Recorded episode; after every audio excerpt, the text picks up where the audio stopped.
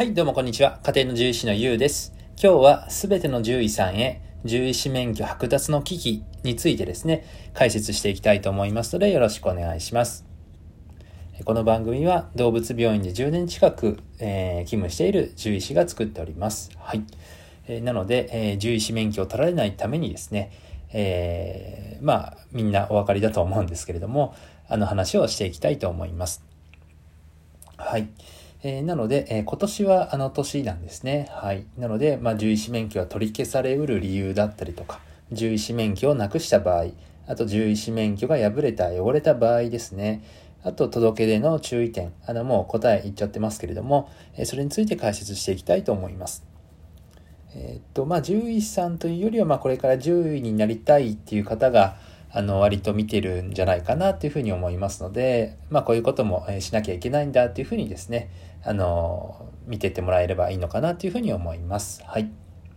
えーなので、えーまず今年はあの年です。えー今年は2020年ですけれども、え獣医師の皆さん、あの、あの年ですね、え2年縛りの、え絵もね、出てますけれども、えそうですね、待ちに待った届け出の年ですね。えなので、まあ、主に初めて届け出をする獣医さんだったりとか、これから獣医さんになりたいっていう方にですね、えー向けて作っています。はい。あとは、あの、忘れがちな、えー忙しい獣医さんに向けても作ってるつもりですね。はい。で、これをしないとですね、免許がなくなってしまうかもしれな、しれませんと。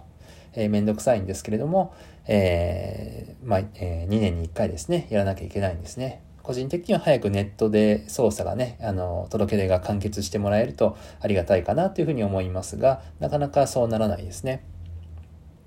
はい。で、次にですね、獣医師免許が取り消されるかもしれない理由っていうのはあります。はい。なので、これもちょっと僕ね、あの、調べてみたんですけれども、えー一つはですね、罰金以上の刑の場合ですね。この場合には、獣医師免許は取り消されることもあります。はい。えーなので、えーまあ、例えばその獣医師の業務に関連した、えー罰金以上の刑だと、え例えば獣医師法、え獣医療法、あと家畜伝染病予防法、あとは、えまあ、昔のね、薬事法って言われるようなものにですね、違反した場合には、あの罰金以上の刑が課されて、それで、えまあ、取り消されるっていう可能性もあります。あとは、それ以外にも罰金以上の刑っていうのはありましてですね、えーまあ、刑法ですよね。あの、まあ、殺人、傷害、あの、もうかなり、えー重い犯罪ですよね。こういった場合にも取り消されます。まあ、当たり前かなっていう感じですけれども。あとは覚醒剤取締法ですね。まあ、そりゃそうですよね。あの、何やってるんだっていう話ですし、あと所得税法ですね。はい。なので、脱税は良くないですね。あとは自動車の運転により人を死傷させる行為などの処罰に関する法律。まあ、えー自動車で、え人をですね、あのえーまあ、傷つけてしまったっていうことですね。あとは、ま、道路交通法ですね。え飲酒運転も、えーダメですし、えスピード違反も、え罰金以上の刑ですよね。ただ、えまあ、個人的にはというか、あの、まあ、一回、あの、やったことあるんですけれども、えー獣医師免許自体は無事でした。はい。あの、今後もちょっと気をつけて安全運転したいと思うんですけれども、えっ、と、まあ、個人的には、あの、個人的な経験としては、あの、どうやらスピード違反は、あの、そこまでお咎めはされないみたいです。あの、獣医師の免許についてはですね。はい。あとは、えー獣医指導に対する重大な廃反行為などがあった事案ですね。こういった場合にも取り消されうることがあるということですね。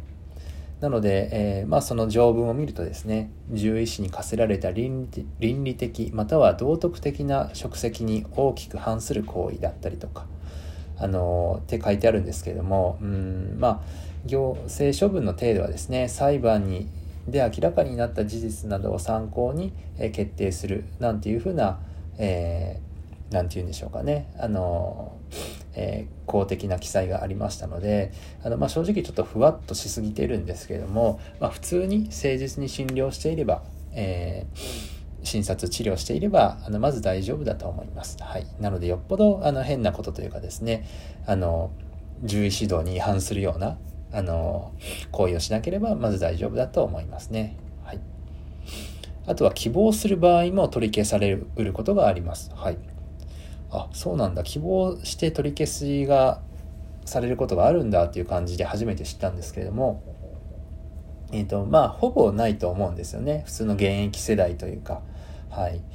あの、なので、まあ、ただ、あの、取り消したい場合にはですね、希望する場合には申請書と免許証を添えて、農林水産大臣へ、えー、まあ、送付するというか、あの、そういう手続きをすることで取り消しをすることもできます。はい。まあ、取り消しを希望する理由ってあんまり見当たらないんですけれども、あの、まあ、免許を自主返納するみたい、あの、運転免許を自主返納するみたいなことなんでしょうかね。はい。はい、あとは、えー、免獣医師免許に関連してですね獣医師免許をなくした場合、えー、これはどうなるんでしょうか？はい。あのー、再交付してもらえるみたいですね。はい。まあ、ただ必要書類がいるみたいで、えー、獣医師免許証再交付申請書、まあ、申請書ですね。あと、えー、なぜなくしたかとかそういった場合始末書もあの必要らしいです。はい。あと身分証明書と、えー、あと、まあ、遅延理由書ですね。あの、まあ、この遅延理由書っていうのは、えー、なくしたもしくはあの汚してしまったあことが発生してから30日以上経ってる場合にはなんでそんなに遅れたか。あの早く申請しなければいけないのになんで30日以上も経ってるか。あのその理由もちゃんと申し添えてくださいっていうふうに、えー、ということですよね。はい。で実際あの再交付はどれくらいかかるかっていうことなんですけれどもお金的にはですね僕が調べた限りではいらなそうです。もし再交付しましたよっていう人がいたらですねあのお金かかったかどうかあと教えてもらいたいと思います。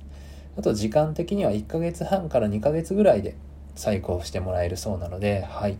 なのでまあなるべく早くあのもしねなくした場合には、えー、申請してもらった方がいいのかなと思いますね。はい。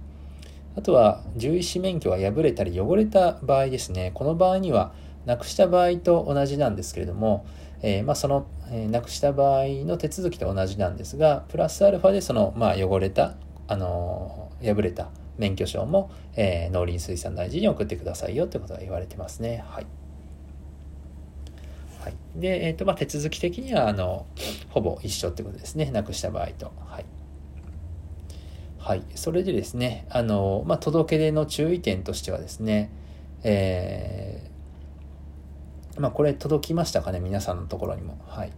えー、まあ、これにあの沿ってやってもらえればあのまず間違いないんですけども、はい。あのまあ、1回やれば普通ねあのできると思いますし、まあ、懸命な獣医師の皆さんなら、まあ、検索力とかググり力が高いと思いますので、まあ、僕が言うのもちょっとおこがましい限りなんですけれども、えー、と注意点としてはですね、え届け出先っていうのはですね、え住んでいる都道府県です。はい、なので今住んでいる、え都道府県がその、え届け出先ってことですね。はいで、えーと、いつ届けるかなんですけれども、えー、新年、えー、2021年の1月中です。なので、えー、これを取ってる時点では12月なので、まだなんですね。はい。あと注意点としては、あの本籍地の、え、都道府県名、えー、あと氏名や性別の変更をがあった場合ですね、まあ、特に結婚された方、まあ、残念ながらというかあの離婚された方あのそういった場合には変更申請も必要ということなので、えー、それもまあちょっと面倒くさいんですがあの必要ということですね。そしてまあ届け出をした場合の集計結果っていうのはあの、まあ、いろんなことに利用されるみたいで、えー、統計に利用されるみたいですね。えー、っと今のところ、あのまあ、こんな感じで、えー、統計に利用されていてですね、えーとまあ、獣医師のうちですね、えー、産業動物、まあ、牛とか豚とか、まあ、ちょっとその大きめの動物ですね。に従事している方は、えー、平成28年の時点では4270人と。公務員は9350人。で小動物診療が一番多くて1万5330人ですね、まあ、その他の分野はまあ5000人ぐらい。で獣医師免許を持っているんですが、まあ、獣医関連の仕事に従事されてない方もまあ4000人ぐらいいて、はい、でなので合計すると、全国に、え、3万8950人ぐらい、はい、獣医さんがあのいるってことですね。はい、なので、えー、まあ、いろんなね、統計に利用されますよってことなので、えー、皆さんですね、えー、届け出をしっかりしていきましょう。はい。なので、えまあ大、とっても大事なことですから、あの、公式ホームページというか、あの、まあ、僕たちの所属は農林水産省なので、え農林水産省のホームページもぜひご確認ください。はい。とといったところですかね。はい。なので、今日はこんな感じで、あの、まあ、いろんな情報を発信していければなというふうに思いますので、えこれからもよろしくお願いいたします。はい。えー、それでは、えー、本日もですね、ご清聴ありがとうございました。